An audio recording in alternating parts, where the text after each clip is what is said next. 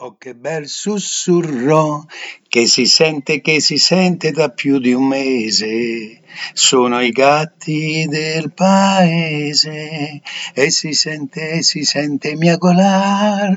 Son tutti gatti, miau miau miau. Son tutti gatti, son tutti gatti, miau miau miau. Esce fuori un bel gatto gattone e che suona e che suona il trombone. Esce fuori un bel gattino e che suona e che suona il violino. Cari, carissimi tutti, benvenuti, benvenuti, buon ascolto al caffè dell'attore. Adesso entriamo subito a raccontare la terza e ultima parte della fiaba il gatto dagli stivali o degli stivali, dipende. Eravamo rimasti nel momento in cui il gatto, ahimè, si era mangiato il topolino, ovvero l'orco trasformato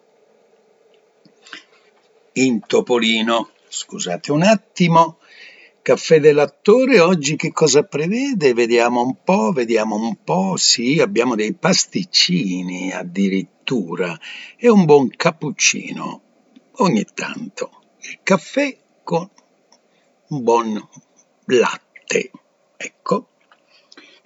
Mm. Un attimo.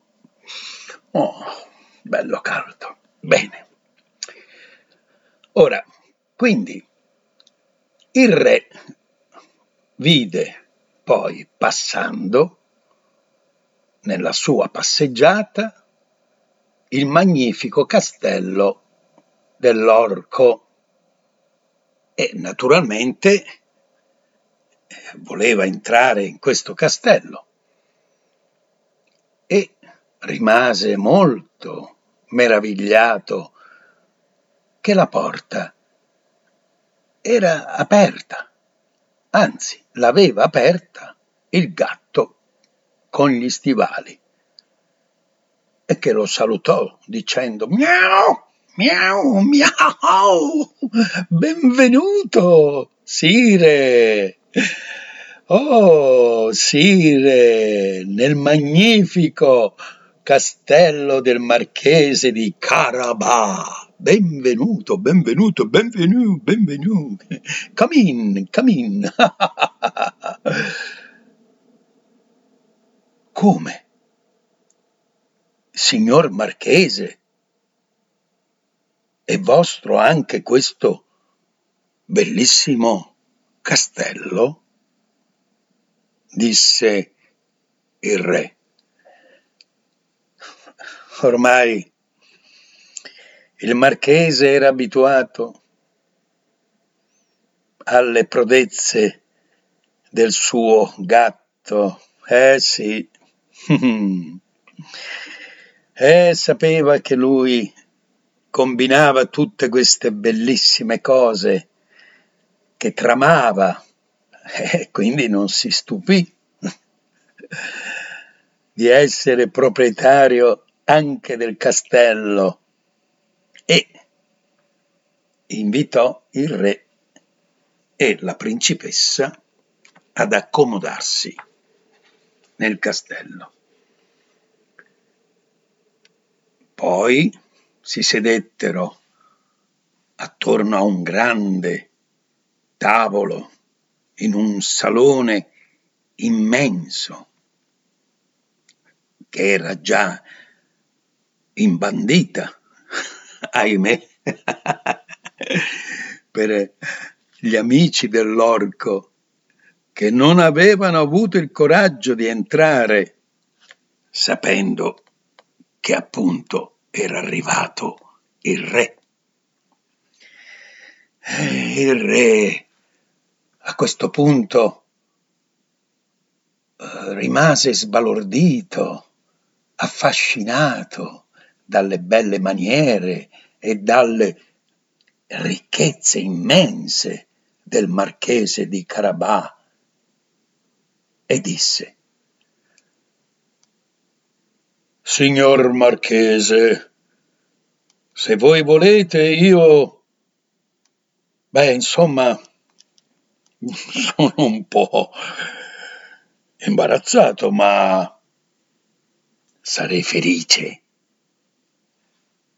di concedervi la mano di mia figlia. Eh? Che ne dite? E il marchese, a quel punto, contento dell'onore che gli veniva fatto, uh, accettò con grande entusiasmo e quello stesso giorno si celebrarono le loro nozze. E poi i festeggiamenti durarono a lungo.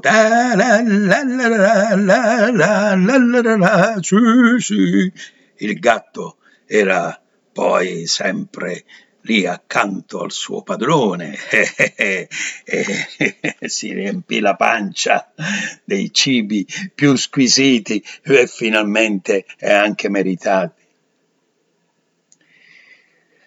Oh, a un certo momento disse, avete visto che in fondo la vostra parte di eredità non è stata poi la peggiore? Eh? caro mio padrone, e avete ancora intenzione di mangiarmi e fare della mia bellissima e morbida pelle un misero colletto di pelliccia? Che ne dite con tutte queste ricchezze che adesso avete? Eh. E il marchese di Carabà, commosso, abbracciò il suo bel gattaccio e ottenne per lui il titolo di Gran Ciambellano dallo stesso re. Eh sì. E invece, successivamente, la principessa, come in tutte le fiabe, col suo bel marchese, visse a lungo felice e contenta, ovviamente, tutti e due. Ed allora il gatto divenne gran signore e se ancora rincorreva dietro ai topi, non lo fece altro che così, per istinto per passare un po' di tempo. In fondo era la sua natura di gatto. Oh, che bel sussurro, qui è finita, è finita la fiaba, che si sente, che si sente giù in paese. Sono i gatti che da più di un mese e che suonano e che suonano in qualità.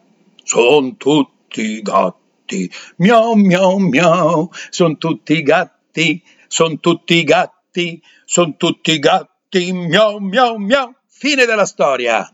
Arrivederci alla prossima puntata con una nuova fiaba. Grazie, grazie a tutti.